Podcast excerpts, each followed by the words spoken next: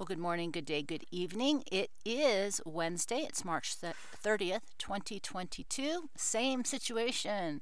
Rainy outside, fire going, dogs everywhere. No editing able to be done on the audio. So we're just going to dive in and go through what we talked about in the title and the description. And I think the big news that I wanted to address today is a couple things. One, uh, I want to talk a little bit about where I want this to go. Uh, two, the dollar is going to officially die.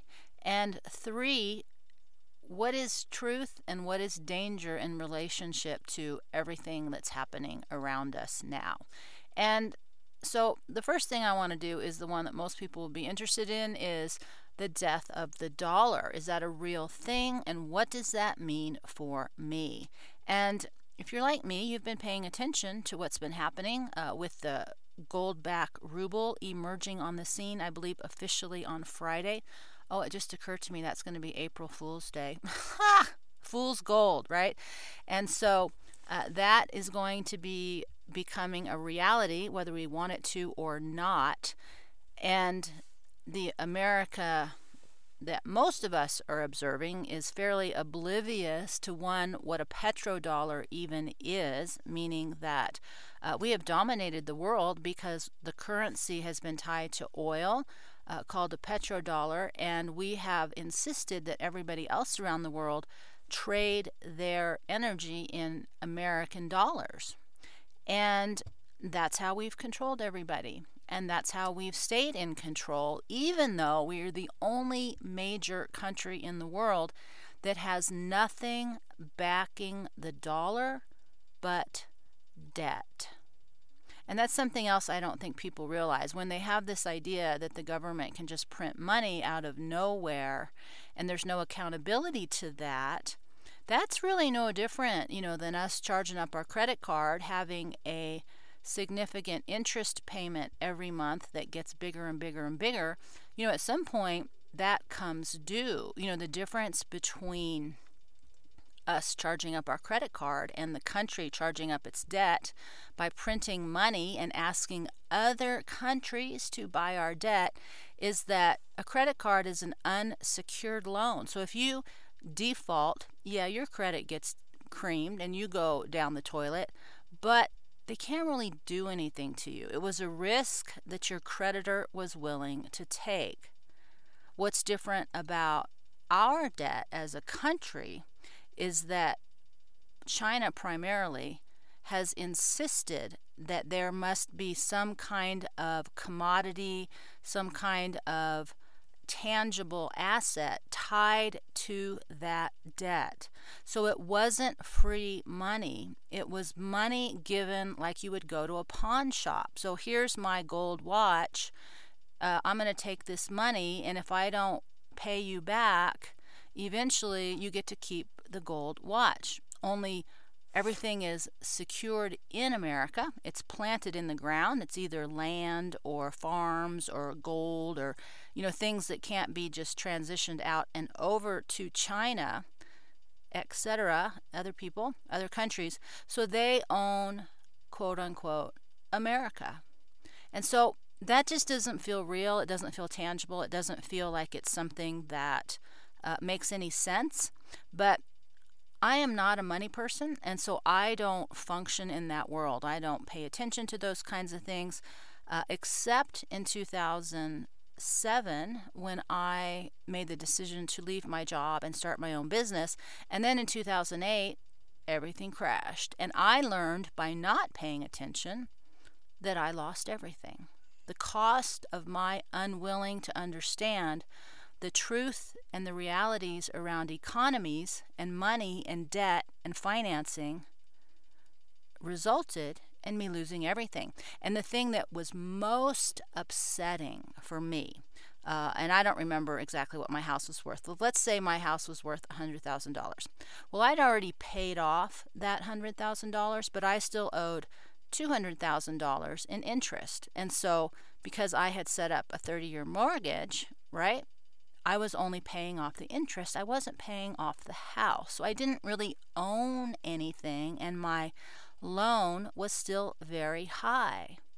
And on top of that, if I chose to default on my house, which I eventually did, somebody else was able to buy that $100,000 house for $10,000 because of the, what was going on with the market at that point. I wasn't allowed to rebuy my own house for $10,000, but somebody else who'd never put a dime into my house could buy my house for $10,000. I had to pay off the debt. On top of that, if I chose to default, because at that point you couldn't sell your house for what the uh, loan was worth, so uh, you know someone else could pay ten thousand, which means I still owed the balance of the debt. So if I sold my house for that amount of money, whoops, there goes the microphone. If I sold my house for that amount of money, I was still on the hook for that excess debt at some point in time. Now, eventually, I think they passed a law that said that you didn't have to pay it off, but uh, at that point, it didn't make any sense to sell it because I still owed all that money with no house, you know, appreciating or anything. And so the third piece of that that was just so infuriating was not only would the bank get my $100,000, so I'd already paid back the loan, right? The government was going to give them an additional 95% of that outstanding loan. So they've already doubled their money on my loan, and I am left with nothing. And so that was my awakening into the reality that, you know, whatever we've got going on with this money system is it really sucks. It's not fair. And I don't know what the answer is, but I'm not playing the game. And that's when I made the decision to never buy anything without having money in hand to do it. And if I can't buy it, then I don't get it. I don't do anything on credit or debt ever again, with the exception of, you know, maybe somebody like a family member, somebody loaning me a little bit of money uh, in an emergency. But I always try to keep an emergency fund. And when I left, you know, gosh, 10 plus years ago, uh, I was really nervous, right? I don't have a credit card. Uh, I have a debit card just because it's almost impossible to function without some form of uh, plastic. But I only use that in absolute necessities because I don't want to give the government or the MasterCard people, capital, uh, the institutions, right? I guess they're all the same thing, corporations. I don't want to give them that 2 or 3% they make on every transaction. And those of you who run businesses know exactly what I'm talking about, right? You can sell something. Oh, the dog's getting ready to drink, so here we go. Uh, for every tra- transaction, you know, they get 2 to 3%. I don't even know what it is now because I haven't uh, sold anything in a long time. And so, no matter which way you go, the little guy gets screwed. You know what's happening at the macro level is great big businesses are able to borrow money at zero interest and make a fortune. The little person can't borrow money, or if they do, it's at high interest. So, whatever we do, we're screwed. There's no such thing as free money, and America has been playing its own version of a Ponzi scheme for a very long time. Now, the rest of the world has been frustrated and pissed off, rightly so. And so while we've been oblivious, you know, charging our way into oblivion, right, with a, without any real sense of what's going on in the bigger picture, uh, thinking even if we buy things like gold and land and things like that, we're safe. The rest of the world has been saying, you know, this just sucks, and what are we going to do about it? And so, what we're seeing emerge officially on Friday, haha, April's Fools, is that with the rejection of the American dollar as the dominant currency, we're screwed. Now, one of the things I did when I lost everything was I was curious, as I knew that eventually this was going to happen. I didn't know when it would happen. I thought it would happen a long time ago. Uh, you know, I made a lot of decisions around how I was going to interact with money and be in preparation for the big fall. And so I spent a lot of time researching places like Argentina and Cuba and Russia Uh, a lot of countries in Zimbabwe, a lot of African countries, Germany after the war, a lot of countries have been through this experience. You know, Iceland intentionally allowed their dollar to collapse and rebuilt their economy. So they, as a as a country, sucked it up for a few years, and then they came out much stronger. Now, I don't want to talk about what to do financially. And that's what most people want to listen to. Well, how am I going to be safe? How am I going to be safe? How am I going to be safe? What can I do? How can I get around this? How can I avoid this? How can I be okay and not have to experience any of the discomfort of what I perceive maybe as the bad decisions of everybody else? Well, this is the Truth and Freedom podcast, the Dangerous Freedom podcast, and the one that says, the kinds of things that you don't want to hear. And one of the things that we don't want to hear is the universe operates in such a way that you must experience the consequences of your decisions. In the same way, I didn't pay attention. I had an opportunity to sell my house when it was double its value. So let's say it's 100,000, it was worth 200,000. I didn't sell it because I didn't see what was coming. So I screwed myself because I was greedy and didn't want to pay attention to what was going on. And I've been living with the consequences of that ever since. I didn't choose to go back into the system. I made a different path. Uh, I won't say it's the right one or the wrong one, it was just the one I wanted to learn from. How do we operate in this world without functioning in the existing system? Is it possible? The answer is yes, but there's complications. And so, because we are all responsible for our decisions and we must live with their consequences, just because you think you've planned the best way you can to avoid whatever's coming, then you will be safe even if nobody else is. And I don't know. Uh, you know, some people say there's still a way to go through a soft landing on this. Some people say it's going to be fine. Other people say it's going to be the road or worse. Uh, you know, I don't know. I do know that it's an un sustainable system. You cannot charge your credit cards indefinitely, right? You can you can keep doing that game, you know, where you rotate them and you get new ones at zero interest and you transfer the balance and you keep playing that game with your credit cards. You can stretch that out for a very long time and that's what a lot of people do. And maybe they default and they take a new, on a new identity. But eventually, all that stuff catches up with you. Eventually, the cost of the monthly uh, uh, debt, the interest, is too much. So if you owe $1,000 and your interest is $100, and so your minimum payment is $100, eventually you may get to that point where you can't cover that $100, and so you default.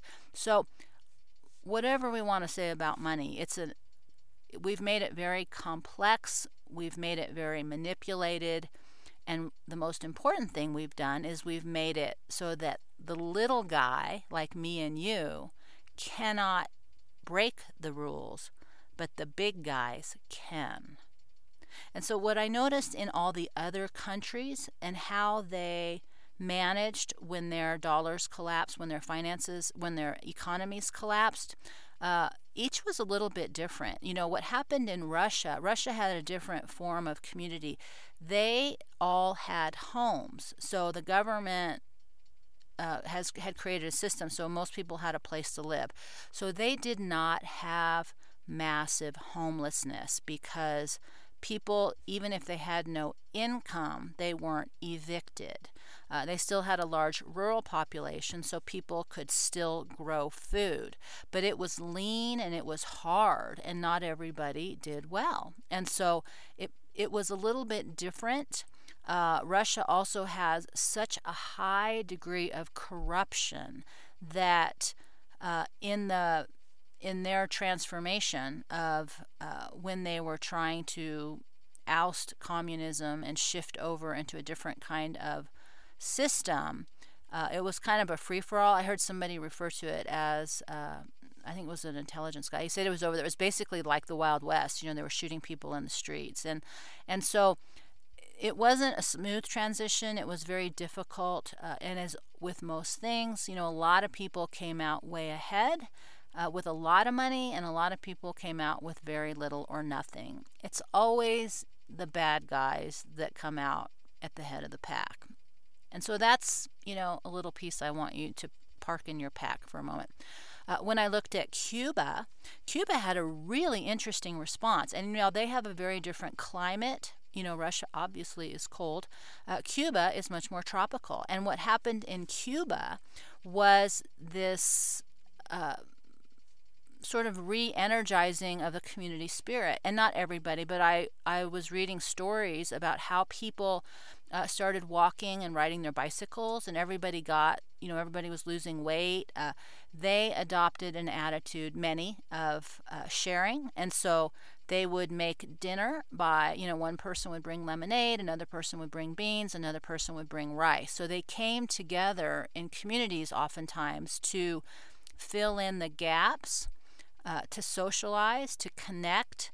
Uh, they planted gardens because obviously, you know, their climate is much more conducive uh, than Russia's was, and that's how they manage. Uh, now they have, you know, obviously they're still under a lot of restrictions, and so they suffer from.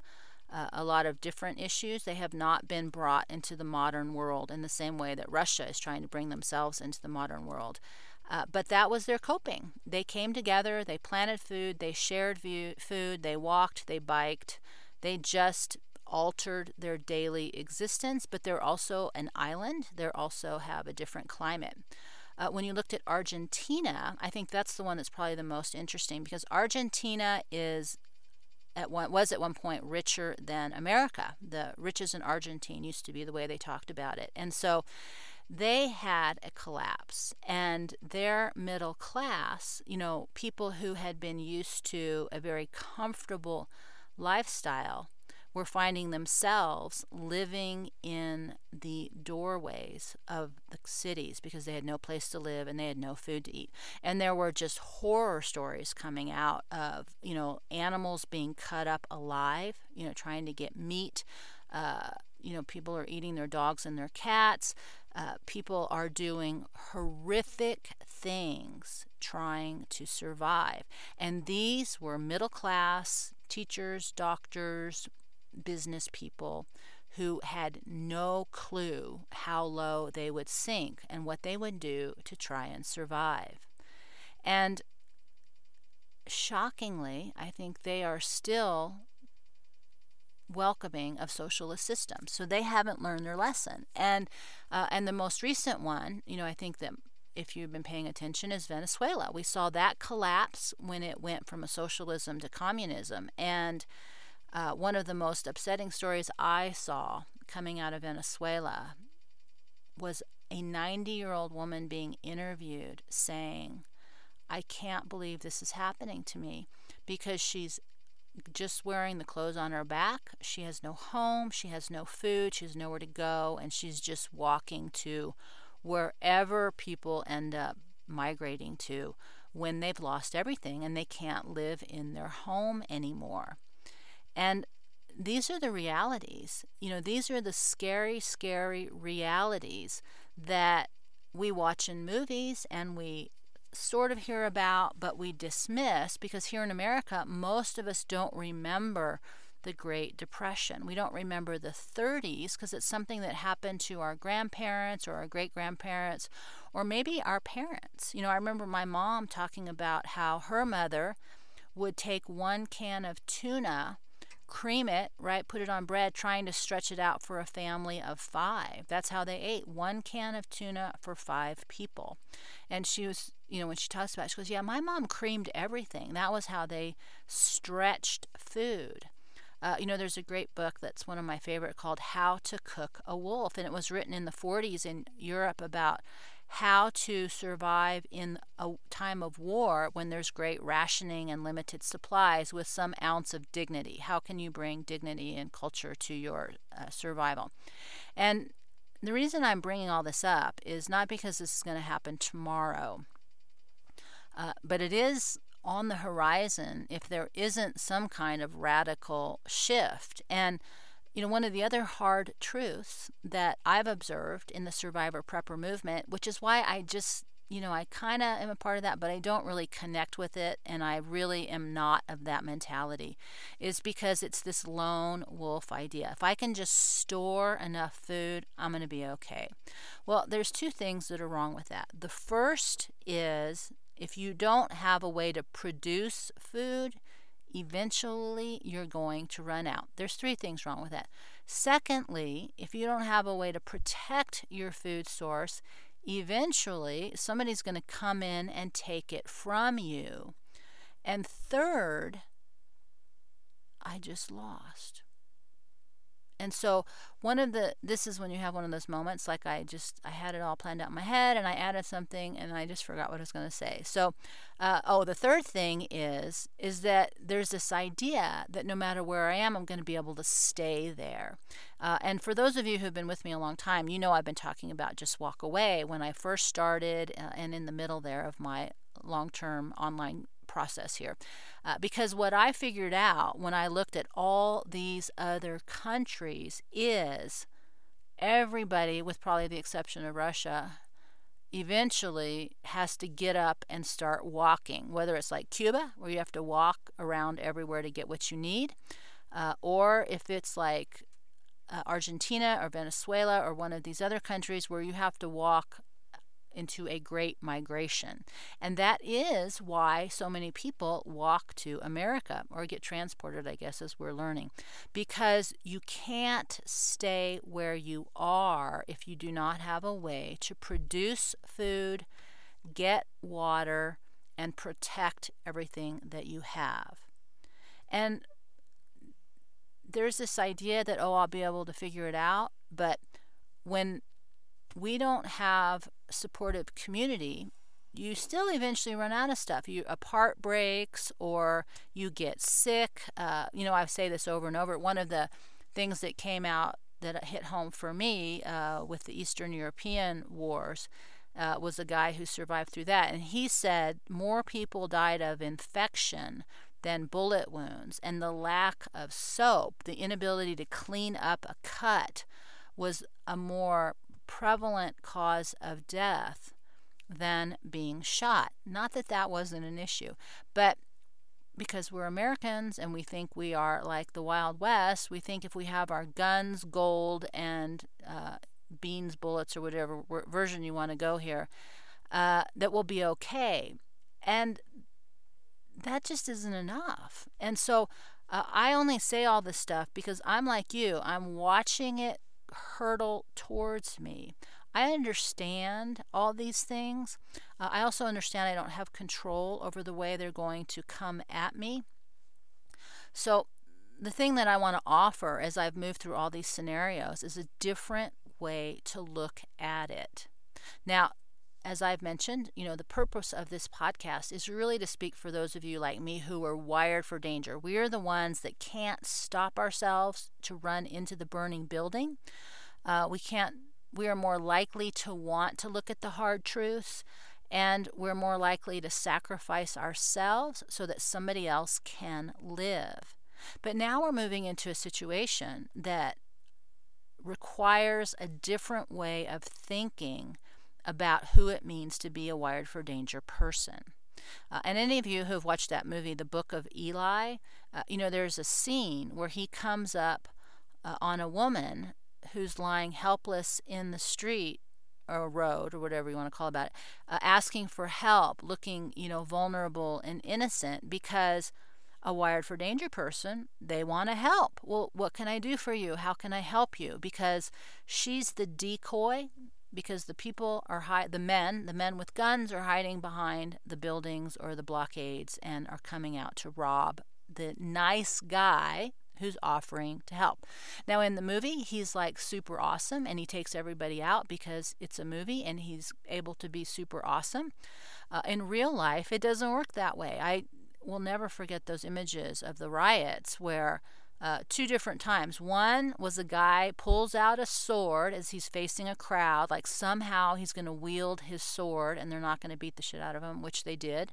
Uh, another guy pulling out a bow and arrow against a crowd, and neither of he didn't do well because we're so deluded after watching so many movies that somehow we can protect ourselves against a crowd of people. It just, you know, with the exception of getting super lucky, it just doesn't work that way. There is no way to even shoot your way out of that. And and so we live in this sort of false sense of reality about what's happening. And so as a Wired for Danger person, I'm asking you to take the time ahead of this collapse, ahead of this calamity, and rethink your natural instinct. And your natural instinct is to go in and do the right thing. But the more desperate people become, the more desperate people become. And even people who were honorable and respectful and had integrity will do almost anything for food. They'll do almost anything to feed their children. And I'm not saying that we can't help people. What I am saying is that we have to be extremely careful and discerning. Now, I mentioned yesterday, you know, one of the advantages that men have is that when you have high testosterone, you tend to be more paranoid, and so you tend to be a little more on the defensive. Uh, men without that tend to uh, not have as good as fail safe, but I'm going to offer something up that I've never seen talked about, but I, other than in uh, the Star Trek series with Counselor Troi. And she's an empath, and so she does the reading, the non physical, reading the energy, reading the mood, reading the intentions. And whether you believe in that or not isn't my goal to convince you. What I can tell you you know, in my work as a social worker, that is exclusively how I figured out what was going on with people.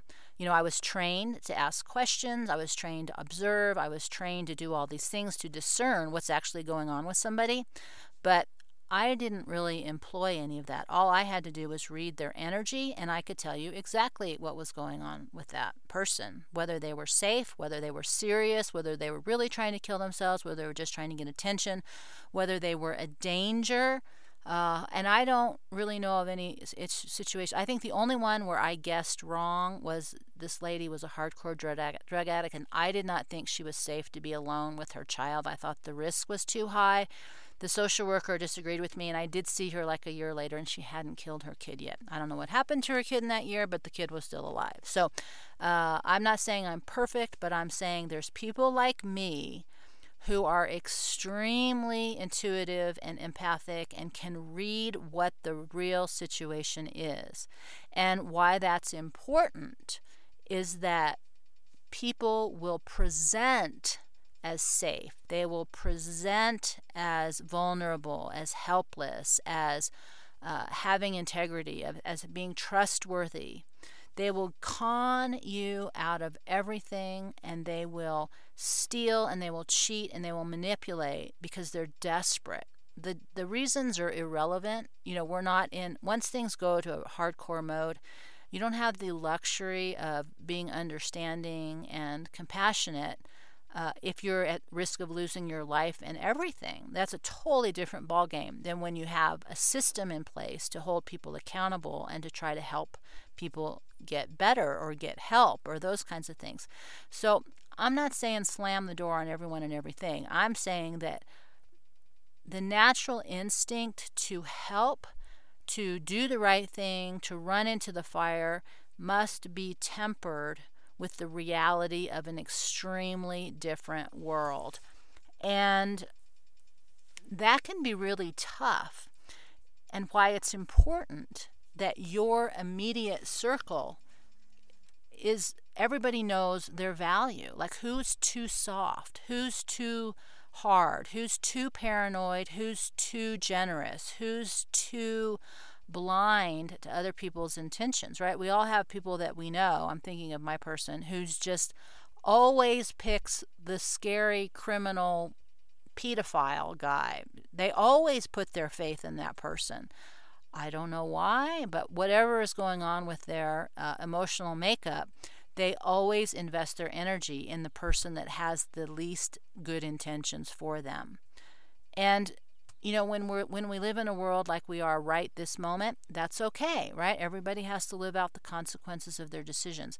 And for the most part just that one individual will be damaged not everybody. But in a collapse catastrophe crisis situation the risk and the cost is so much higher. And so know thyself. Know what the truth about you is. It's not about ego. It's not about being special. It's not about being strong. It's not about being a hero. It's about absolutely knowing who you are. And the people that you're immediately around, knowing who they are and who's the best interface for anybody that approaches. Who's the best person's judgment that you can trust in evaluating situations that are questionable? Uh, and at the same time, you know, going back to the beginning of what we talked about here, if the economy does collapse, which I can't imagine it's not going to, what does what is that going to mean for you? I mean, this is one of those moments where we have to really look around. Uh, you know, one of the concerns about where I am is I am freaking far away from everything. So that's good because nobody's coming up here uh, without knowing where they're going. But there's nothing up here. And so there's a balance to that. You know, there's a point where uh, we would have to leave, probably on foot. So, how far away from you? Which direction would you go? Where would you seek to migrate to if things came to that? So, there's a lot of uncertainty about what's happening. There's a lot of uh, questionable issues in terms of what this actually means for us. Uh, and it's also unimaginable. I mean, I'm not going to lie, trying to imagine, you know, no matter how many stories I read about other people's experiences through this same process, it's very difficult to to really believe, well, it's not going to get that bad, right? Somebody's going to do something. Nobody's going to let that happen. And I, like you, desperately want that to be true. But I don't know. I mean, I watched, like I said, I read what happened to everybody else, and I don't know why we would be the exception to the rule because we certainly are not paying attention. Uh, and that was really the message yesterday. It's, you know, we need to build the systems, we need to build the ark because you know, the decision I made when I lost everything is I am not going to support the old system. I don't know what the new system is going to be, but I want to figure that out. And that's been, you know, my experimenting with what what really works. What can I live without? What are different ways to interact with money? Uh, and I didn't do everything right. I made a lot of bad decisions, probably for me and for everybody. But I'd say the dog, since we're the two that suffer from the consequences of my decisions. But I've learned a lot, and that to me is always the more important thing. Uh, and I also have everything I need you know, I did a good job of preparing for this kind of situation. I don't think I can survive it physically, but I did have, you know, the right plan and the right intentions. So uh, there is no perfect solution or perfect situation, but because I'm speaking to you, you who are most likely to be the one to step up and do something. Because remember, when we're in a lot of fear or there's danger, we run away, we shut down, or we move towards it.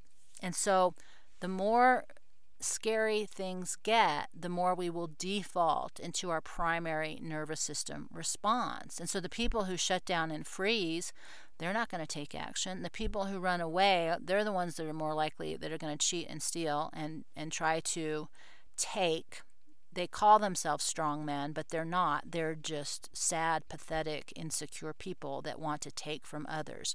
And so that just leaves the strong men and women who are willing to move into the scary part, and that's you. That's who I'm talking to.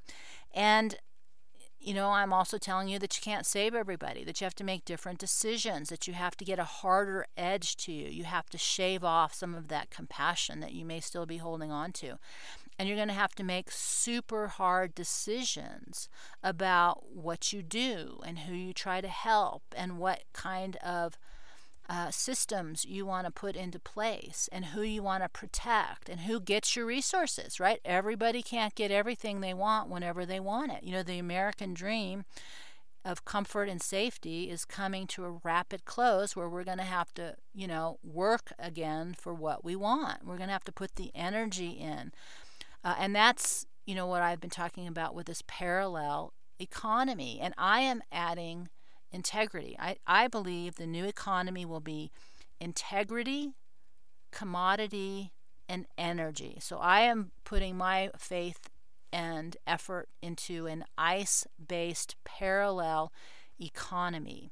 And I think without integrity, you will have no system in which we can survive. If we do not find a way to bring integrity back into our world, then the scary people always win. Because when you start to make those compromises, and this is that fine line, you know, when do you say no? Uh, when do you say yes? There is no hard and fast rule all and every decision is yours and every consequence to that decision is yours and that's what freedom is and that's why it's dangerous because it's not perfect. It's not everything you want whenever you want however you want. And so the most radical shift this is the hardest thing to accept especially for the masculine energy who's very outcome oriented who's very uh, hierarchical, who's very uh, the you know the masculine energy is very external. Uh, that the purpose of all of this is not to get the outcome that we want. The purpose is really the development of who we are as character, as spirit, as human within ourselves. And so the situations that we're going to be faced with, it's not about doing whatever it takes to survive. It's about rising up and making the decisions that best serve your personal character, your personal spirit, your personal journey through this life. And that is not easy. And it's really, really difficult when children are hungry and old people are starving and frail and and you're it, right? You're the only one running around trying to take care of everybody.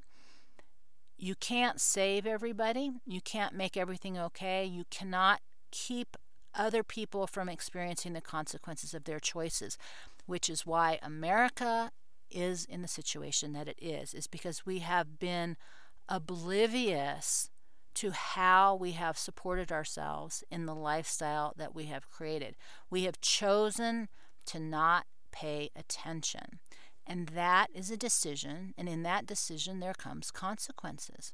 And those are the things that people don't want to know. Those are the truths that that are too much because we think we're good people, right? My uh, pedophile person, she's a good person. She always tries tries to do the right thing. In her mind, she's kind and she's generous, and she's helpful and she's gentle and she's spiritual and and everything is good. And all I do is watch her, you know, put her faith and support in all these people and institutions that are just have the worst intentions ever and she just doesn't want to know.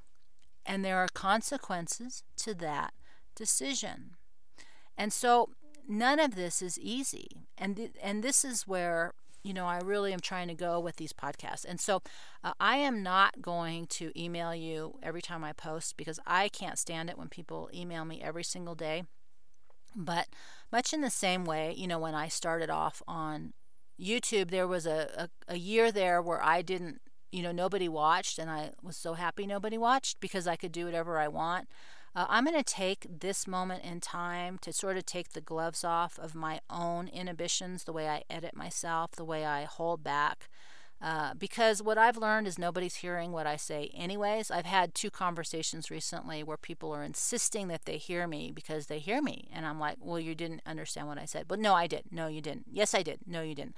Because we don't even know when we're not hearing what the other person is saying. And so it's taken me a long, hard road to get to the point where I've got to stop trying to communicate the information that I want you to hear and start just communicating what's in me to share that I have been carrying around with me for so long and let it go because nobody hears what I say. so, uh, so that's the way these are going to transform. And I'm just going to start doing what I want to do and let it go, and we'll see what it morphs into. Uh, that's what's happened to the videos. Eventually, they shaped and took a form uh, after I was able to experiment with them for a while. So that's what these are going to be. I'm going to be kind of experimenting with what I talk about, how I talk about, those kinds of things. The running theme will be, though, for those who have the same kind of nervous system I do, and that is those of you who run towards danger. And we have never been in a more dangerous situation than we are exactly here today. So, you are probably the most important part people in the world right now because you will be the only ones that are probably going to function as we move forward and even then it's going to be really difficult. And so if there was a reason to listen it would be that not because i can tell you how to be safe i can't tell you how to be comfortable i can't tell you it's going to be okay. I can tell you that this is your journey and that we are all doing the best we can. There's nothing that's right, there's nothing that's wrong. But most importantly, it's not our job right now to save everybody. It's our job to remember who we are at the deepest level, not just human, not just man or woman, but who we are in the eyes of God, in the eyes of who created it and what created us, and that there's a higher uh, game at play that we can't see, and that we just have to make the decisions that present themselves in front of us. And what I feel that I'm being guided to tell you to get through and to build what is next is for men to really get in their bodies and embody the energy and the rage and the frustration and take action. And that action really needs to be building the ark building the systems, building what we need to move into a future that none of us really know what's going to be. And for the feminine, it needs to get into our heart to get super strong and empowered and focused on the truth, to hold that, to pull our energy back from trying to fix and solve the problems and to save others, but to be so strong in our center, in our heart, that containment uh, because that's feeding the energy field. And that's the energy that the masculine draws on.